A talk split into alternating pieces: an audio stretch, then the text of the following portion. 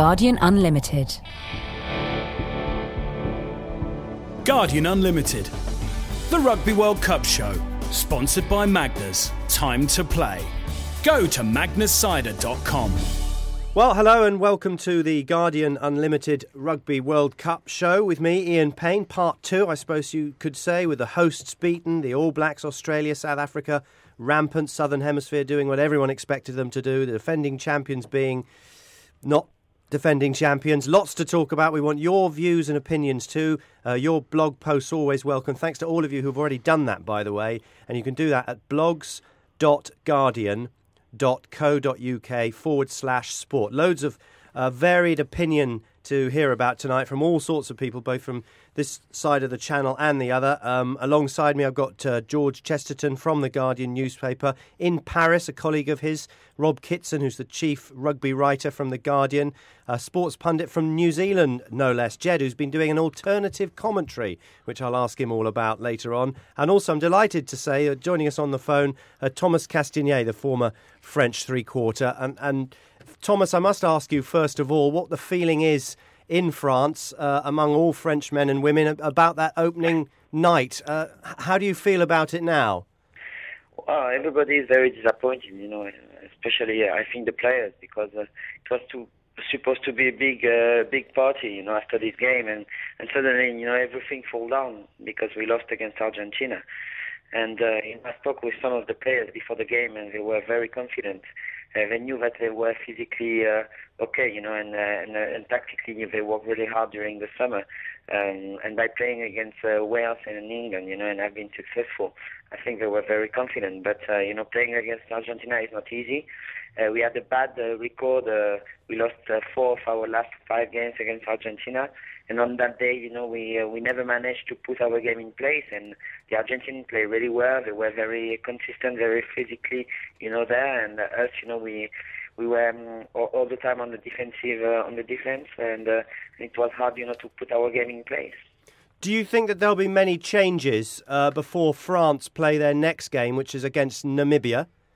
Oh, definitely, because uh, the French team they will have to change many things to be competitive, and uh, uh, even if uh, you know some uh, of the players thought that they they made the, any, uh, everything um, already everything you know to to be first choices. I think now the the um, the, the the the keys are in the hand of uh, of the coaches, and they will have to redo everything.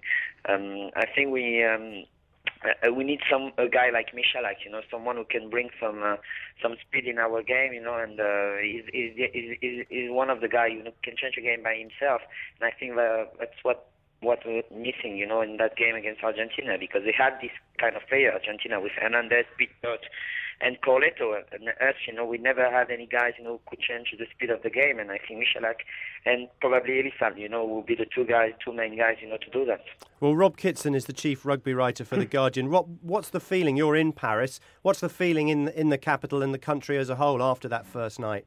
well, I think I think a fair amount of air has gone out of the balloon. Uh, it, it's it's nice to hear nice to hear Thomas um, Thomas there. I mean, it, it's it's it was a heck of a letdown if if you're uh, French or um, yeah, any any connection with, with the team. I mean, I think I think he's absolutely right. They you know France, it just you could almost see their brows furrowing with the concentration. We can't get it wrong. We can't get it wrong. And of course, they got it wrong in a big way. Argentina, you know, had far less pressure on themselves. They played fantastically well for that first half hour. Set them, gave themselves a platform, and uh, and you know they had their teeth into into France, if you like, and never let go. Thomas, do you feel that, um, that, that France have learned a great deal from that first match, or did they get exactly what they they thought they would get from Argentina? Yeah, but I think it, uh, uh, you know the World Cup is not the best place to learn. I think you should learn during the four years before the World Cup, and and when you arrive to the World Cup, you sh- you, should, you should be really be really sure you know about what you're doing.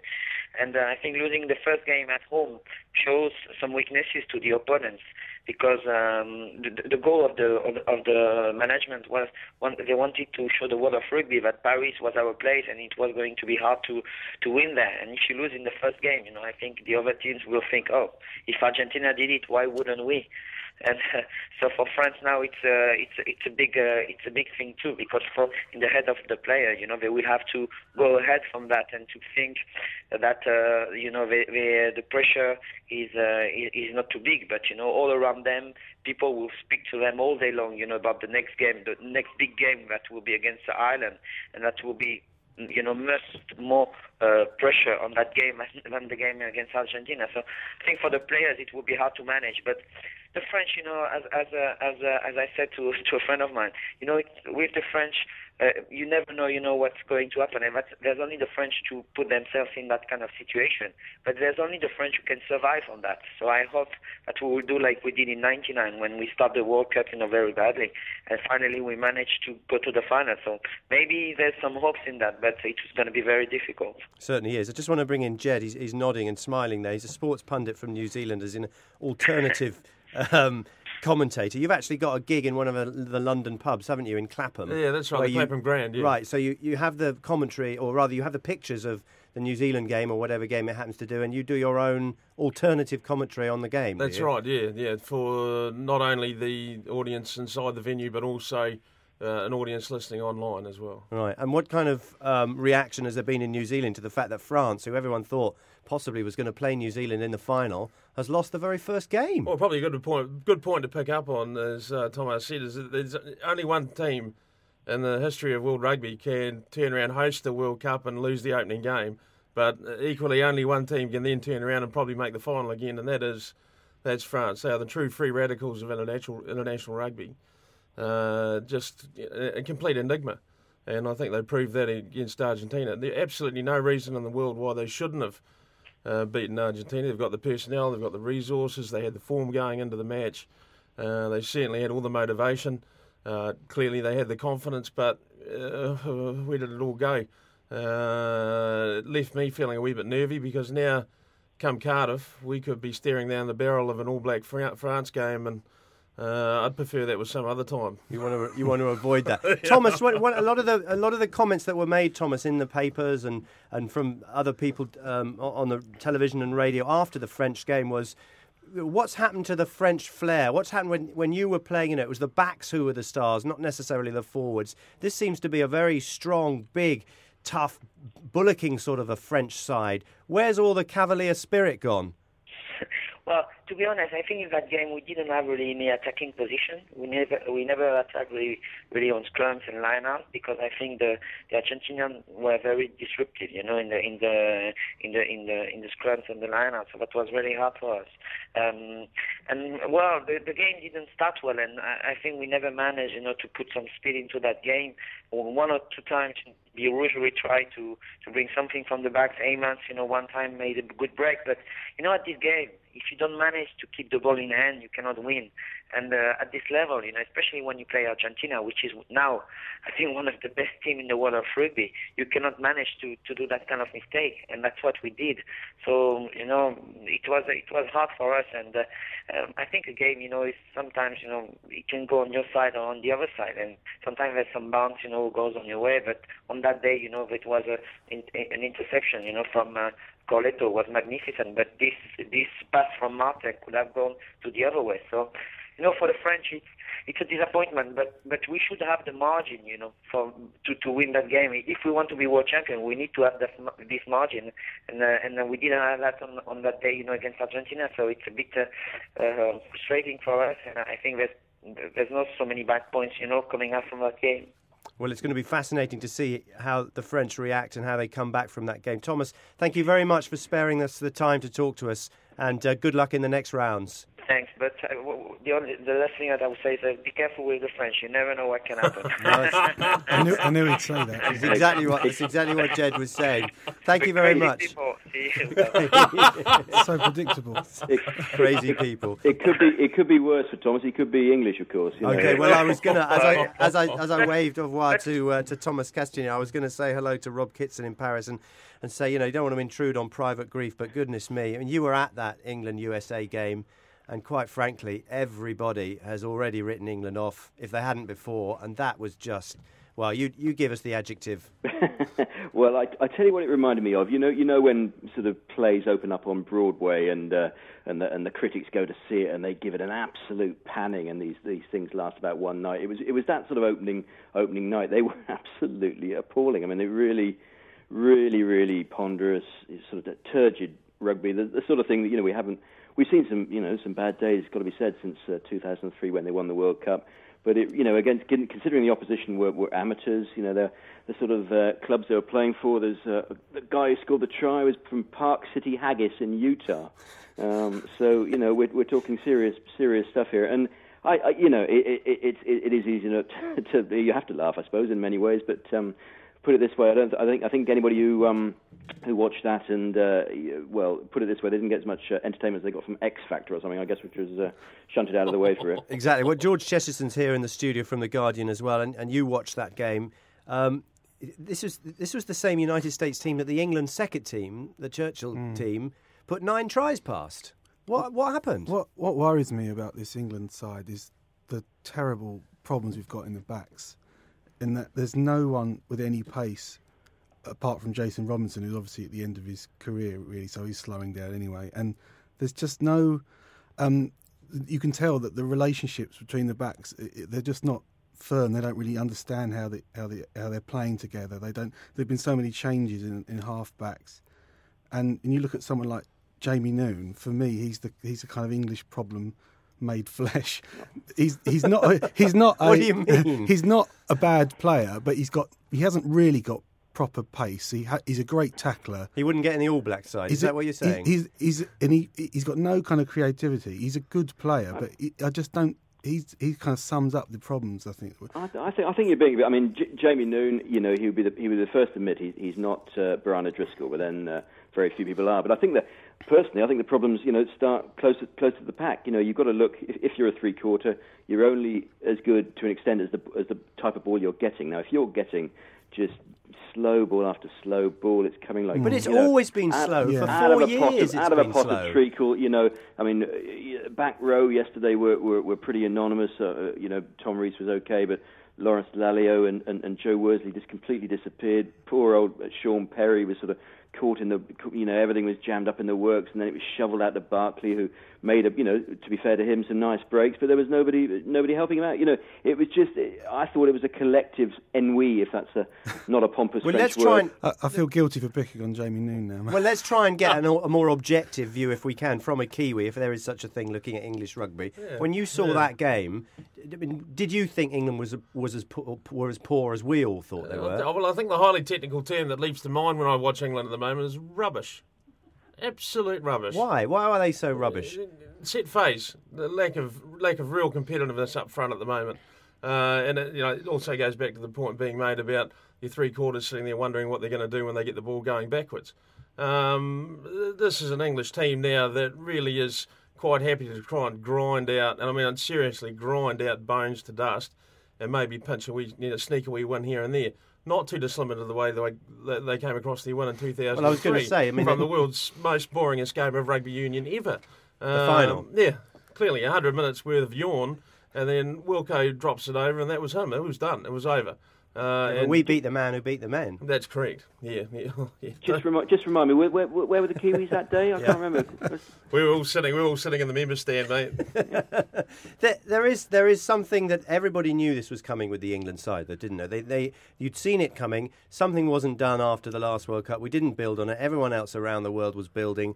England weren't. They, we were happy to sit on their laurels. Is there any way back, do you think, Rob, for this England side, or is it just are they just not good enough to make any impression or even get out of the group? I've, I've got to be honest. I'd be very surprised if there's a way back in this World Cup. I just think you know South Africa are fantastically strong. I don't know if um, you saw their game, their opening game against Samoa. Fantastically tough, hard game. Samoa would have smashed at, at most sides. South Africa sort yeah. of reeled a bit, but came back and, and won, you know, by a street. No, so uh, you know, I think Samoa, uh, uh as uh, as I've said before, I think Samoa could could really give England a hurry up as well. Uh, I, what I would say is I absolutely no doubt that English rugby will will bounce back. It's a it's a question of when, which I suppose is, is sitting on the fence to an extent. But they have there are a good lot of uh, wave of young players coming through. I think by uh, the 2011 World Cup, you'll have a, a really good, strong uh, England team. Have a really good quarter-final team. Yeah, that's not much of a consolation this week. I've got to be got to be honest. You get you get the feeling that when this is all over, there will be in wholesale changes in the England side. I think. Even well, there should have been wholesale changes at the end of 2000. Yeah, they did, but it's four years too late. But I think they will. It's going. It's going to happen. But the essential problem is that, that there are as many English players playing professional rugby as there are in any other country in the world and yet they're not producing a side that's anywhere like as good as the top three or four countries in the world. It's quite interesting. We were doing some um, it's a little bit of number crunching, I suppose, this morning, and we worked out there's 93 players playing in France from other nations at this World Cup. So, and, and England equally, we've got a lot of Kiwis, a lot of uh, Samoans, a lot of Aussies playing, uh, South Africans obviously as well, playing uh, Premiership rugby in England. And, and, then you look at the f- fortunes of the two national teams. Now, I don't know if that's related or not, um, but, it, but it's interesting that uh, you know as the, the, club scene is fantastically strong in uh, in England in many ways. It's a thriving business, as it is in France. And, and yet the national team seem, you know, when the crunch comes on, uh, level off. Whether it's a, a similar problem that they had in, in cricket a few years ago, you know, when um, you know the county standards were, were, were sort of diluted. I, am not sure, but uh, it, it's it's a it's an interesting argument at the moment, I think. Well, if you're not going to dust the furniture, of course, it's going to be rough at the end of the day. I mean, 2003, like I said, you should have swept it. I mean, you look today, you've got kids like uh, just Dominic Waldouck, uh, Danny Cipriani, you know, two young guys played for that uh, Saxon outfit, the bit the Māori at the Churchill Cup. Outstanding prospects for the future. It was good to see, or heard that Cipriani got drafted into that World Cup squad and they had a bit of a look at him. But you know, why leave him out? Yeah, I you think know, he's, he's, an exciting talent. You might as well give the kid a crack. Mm. Uh, it was a very strange. I, mean, I think I think in the end, in the end, they, they took one look at the pool they were in and thought, "Hang on, yeah. South Africa, Samoa, the, these you know 19, 20, 21 year old kids are, are, are, excellent prospects, as you rightly say, but they're going to get smashed, uh, you know, and potentially." You know, development arrested fairly spectacularly if they don't, uh, if, if we expose them to this now. And so I think they've gone for the right. We're going to front up, we'll front up physically, see if we can sneak a, a goal on the break, to, to, use an analogy from another sport, and, um, and then rebuild, as you say, after the World Cup. Guardian Unlimited, the Rugby World Cup show, sponsored by Magners. So, as I say, amongst our guests, uh, we have uh, Jed, who's a sports pundit. He's also an alternative commentator if you go to arcrugby.co.nz, arcrugby.co.nz, you'll be able to hear the sort of things that Jed's been doing while he's over here for the World Cup. Uh, for example, he gives alternative commentary to any particular best memory of any World Cup. Now, obviously, for England fans, it's Jonny Wilkinson's famous drop goal, which gave them the World Cup in 2003 in Australia. Uh, and this is how Jed commentated on that particular wonderful moment.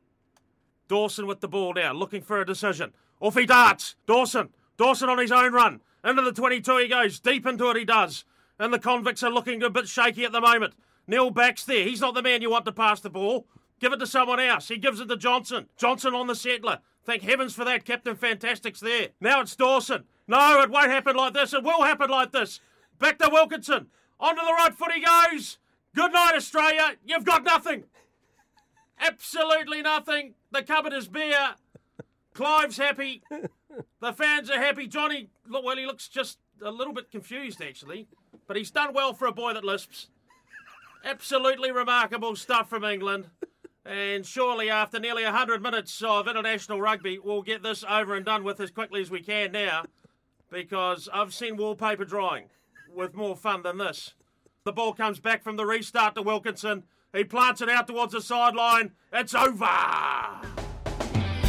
Guardian Unlimited, the Rugby World Cup show, sponsored by Magners.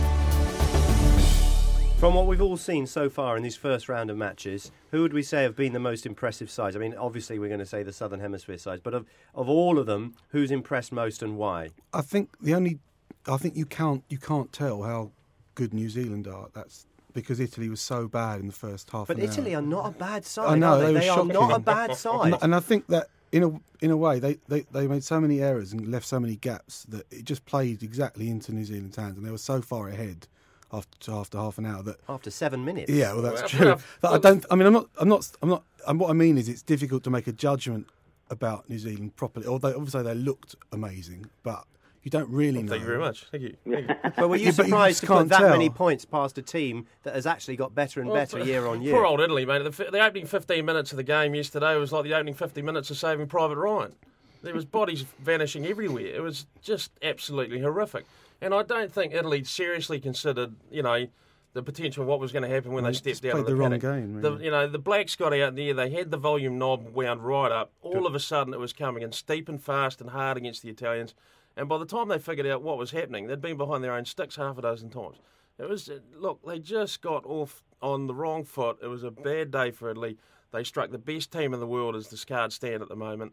You know, if you're going anywhere after the first round and say New Zealand's not the most impressive team, you are dreaming. No, well, I'm, well I'll, I'll, I'll dream on then because I think Argentina were fantastic in that first match. Well, you think Argentina are better than New Zealand? Well, I'm not. I'm not saying that necessarily. I'm, what, what I'm saying is Well, you that are. I, I, no, I'm saying that George is absolutely right. You couldn't tell much from that. Uh, Well, you wouldn't that- want to tell, would you? it- well, no, you couldn't tell much from that. want six weeks to go. yeah, it's a hell of a long time to go, and as we all know, you know, New Zealand find those six weeks a bit tricky Things sometimes. happen to New Zealand. I'd, Cups, um. I I go back to, to that game, and I, and I anybody who watched that game and watched that first half hour could not fail to be impressed. The, the, the um, Argentine pack is as good as any pack in, uh, scrummage wise that you like to see. Line out bit iffy, but I mean, you, you, the halfback uh, sort of guile, if you like, of, of, of Pichot and uh, Contepomi in the centre, and the pace outside.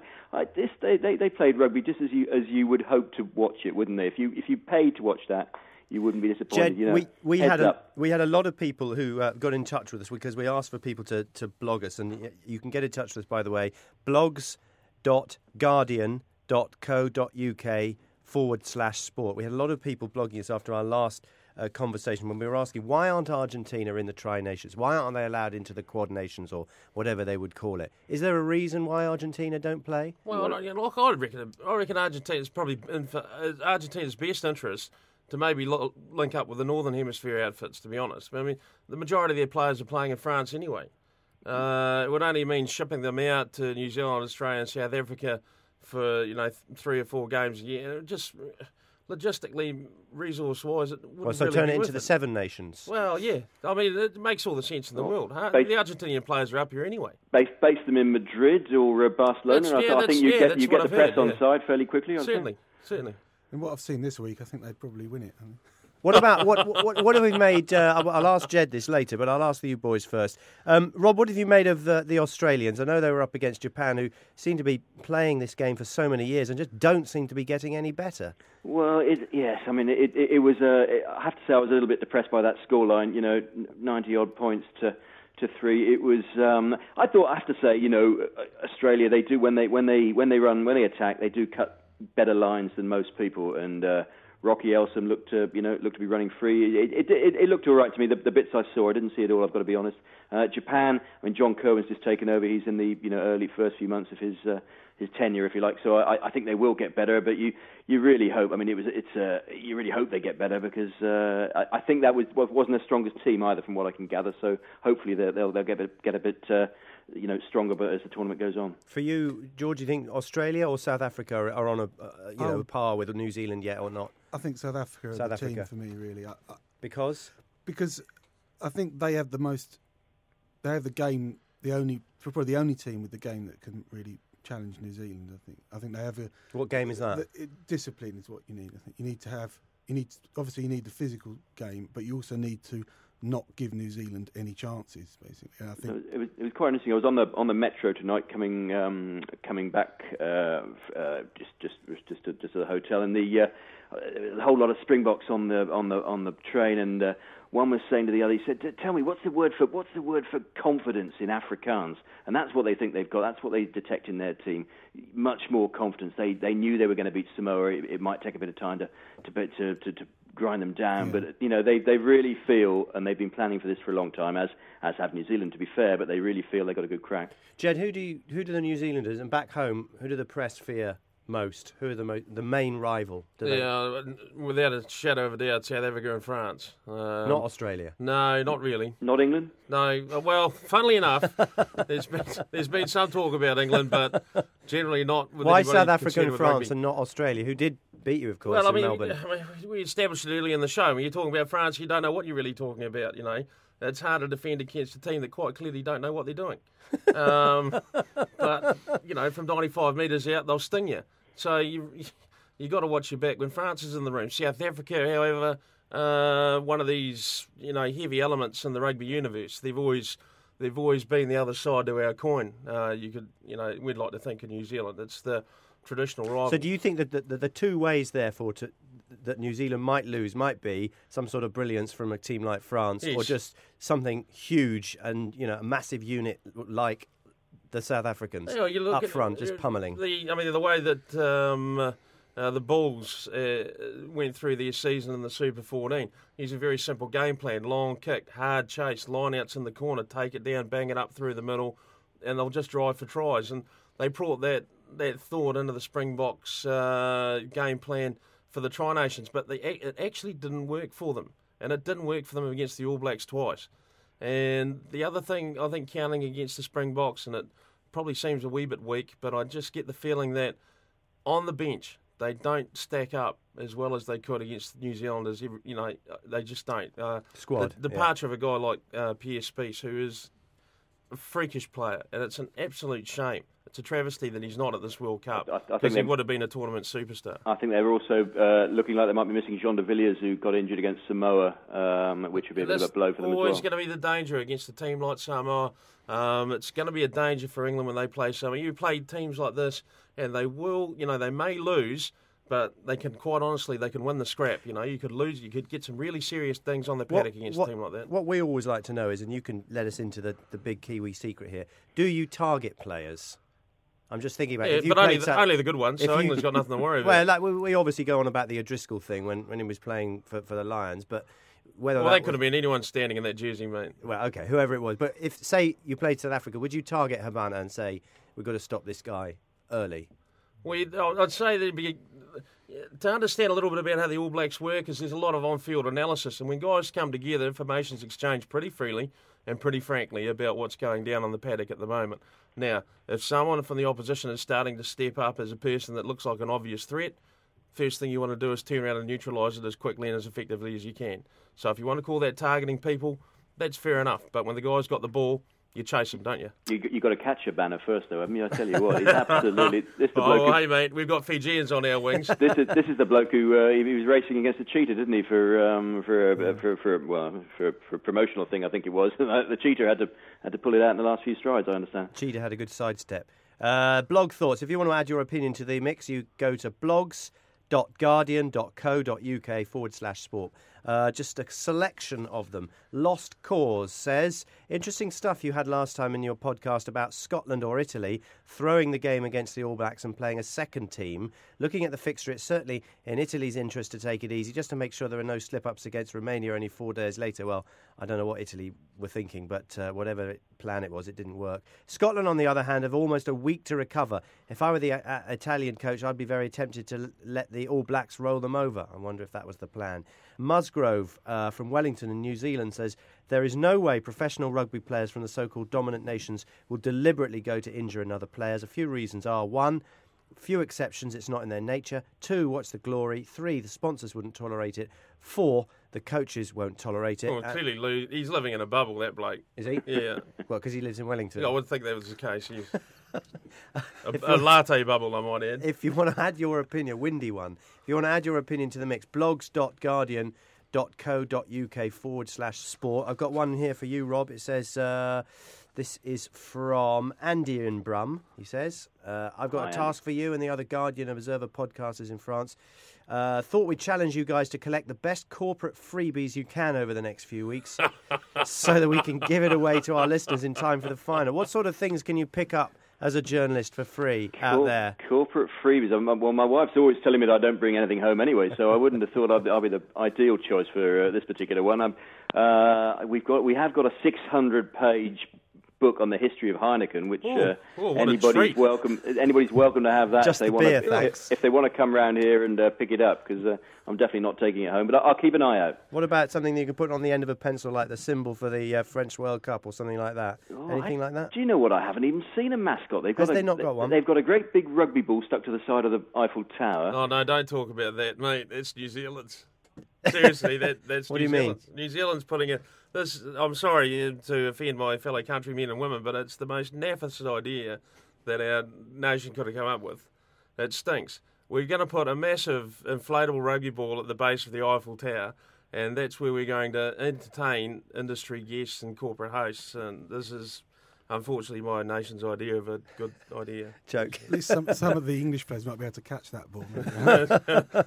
Oh, I don't know. Just before we wrap up, let's get a, another view of, or, or rather a view of some of the other home nations and how they've done. They've all, George, they've all, you know, won their games, but they haven't really won very convincingly, have they? Or maybe Scotland beating Portugal 56-10, I don't, I, Wales losing to Canada after 56 minutes, eventually winning 42-17, and the Irish winning against Namibia as well. Um, Okay, I suppose, is what you'd say. and and okay, but f- too many errors. That the, the, the difference between the, the northern and southern hemisphere in that what in the first round of matches is is the the kind of the fact that the southern hemisphere can put phases of play together without making errors and get the ball out quickly. You just look at It's Wales. so quick, isn't it? You just look at Wales, and and there's just too many. There are too many basic errors being made, and and they, none. I don't think any of the teams look very convincing. I saw Ireland's first half, and they didn't look very good either, to be honest. Rob, have you been convinced by any of the home nations yet?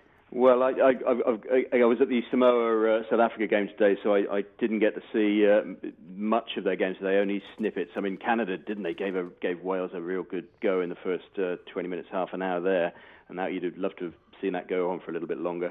Um, you know, Scotland and Ireland. Well, they didn't have again far too early to judge. I'd say. Jed, why are we so far behind you? Uh, I don't. I just don't think you put as much thought into it as we do. To be honest, to be blunt, uh, the Southern Hemisphere system of rugby is built all around creating pressure on a rugby paddock. To do that, you simply need to move forward. Uh, skirting sideways and moving laterally, looking for space, probably isn't going to work with all these newly highly developed uh, defensive lines, and we, you know, and we've got rugby league to blame a lot for that. Yeah, yeah, but we think about other things in uh, Europe. You see, we don't. We don't, you just don't think about rugby. scoring tries, clearly, mate. No, well, no, we think we think about we, you we think think about about playing 100 minutes for a drop goal. We think, we think about art, lives, we, we think about art and literature and No, know, I'm being no, Oh, but it is. fair Yeah, enough. It's fair fair, point. Yeah, Uh, but, on, but on that note, actually, can I just say that one of the things that back up what Jed was saying earlier was that the re- one of the reasons I don't fancy Australia is because I spoke to Stephen Larkham last week, and he didn't he didn't know how many teams were in the World Cup.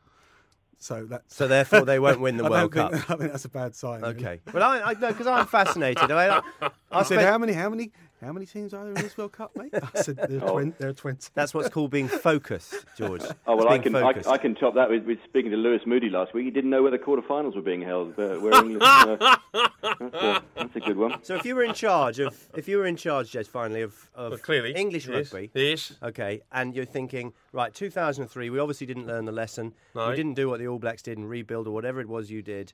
What would you say to those in charge of English rugby to take it on to uh, to 2011? Uh, I'd prob- probably say pull your head out of the sand. Let's get back to where everybody knows that English rugby's strong, Which is what? uh, which is the forward pack. You know, it- absolute brutes of men uh, operating in English professional rugby. Uh, there's no reason why eight of them can't get together and decide to go forward down a rugby paddock. And I really think any game of rugby, no matter what level it's at, is always one up front. The contest is up front. Now you need eight of the biggest, baddest men that that England rugby can provide to step out on the pitch and be prepared to be men uh, in the Test rugby environment, and that's pretty much what it's going to take. And the backs, do we bother? Yes, yeah, absolutely. I mean, when you're given the chance, the, the tail's got to crack, you know, uh, and you've and you've got to go for pace, but as well as that, you've got to go for sensibility. You've got to go for guys that who under pressure are able to make good decisions when defensive lines are rushing at them. Uh, simply moving the ball along and looking for a little bit of space or looking for a guy to get on his shoulder means nothing. Prime example: Daniel Carter yesterday. Uh, the chip kick over the top for the try. I think maybe the third try that the All Blacks scored. Now you had two guys positioned outside him. You had two guys swinging around the back. You had another guy back inside. Now that's nine options all up that he's got to play with. There's only four Italian defenders. they're looking at that scenario going down. The picture painted them is like, oh, what a we? We've had New be?" Zealand coaches looking after British teams, like Graham Henry, and it still hasn't made any difference. Well, I don't know. Lions. That's not our That's problem, another mate. story. It's not a problem. Listen, it's been a pleasure. It's been a pleasure talking to you. I hope you can come back, talk to us again. Thanks very much You're indeed, welcome. Jed. Thank you. Uh, thanks very much also to uh, George Chesterton from The Guardian and from Rob Kitson, who's in Paris, the chief rugby writer for The Guardian. And thanks to uh, all of you who've got in touch with us. And by the way, just to repeat how you can get in touch with us with your thoughts, anything as long as it's to do with the Rugby World Cup, blogs.guardian.co.uk forward slash sport. Thanks again to our guests, to Rob, to George, to Jed, uh, and to uh, myself. I suppose I should thank myself, to Ian Payne. We'll be back in the next podcast, which you can hear in a few days' time. But for the moment, thanks very much for listening. Speak to you next time. You've been listening to the Rugby World Cup show, sponsored by Magners. Time to play. Go to magnerscider.com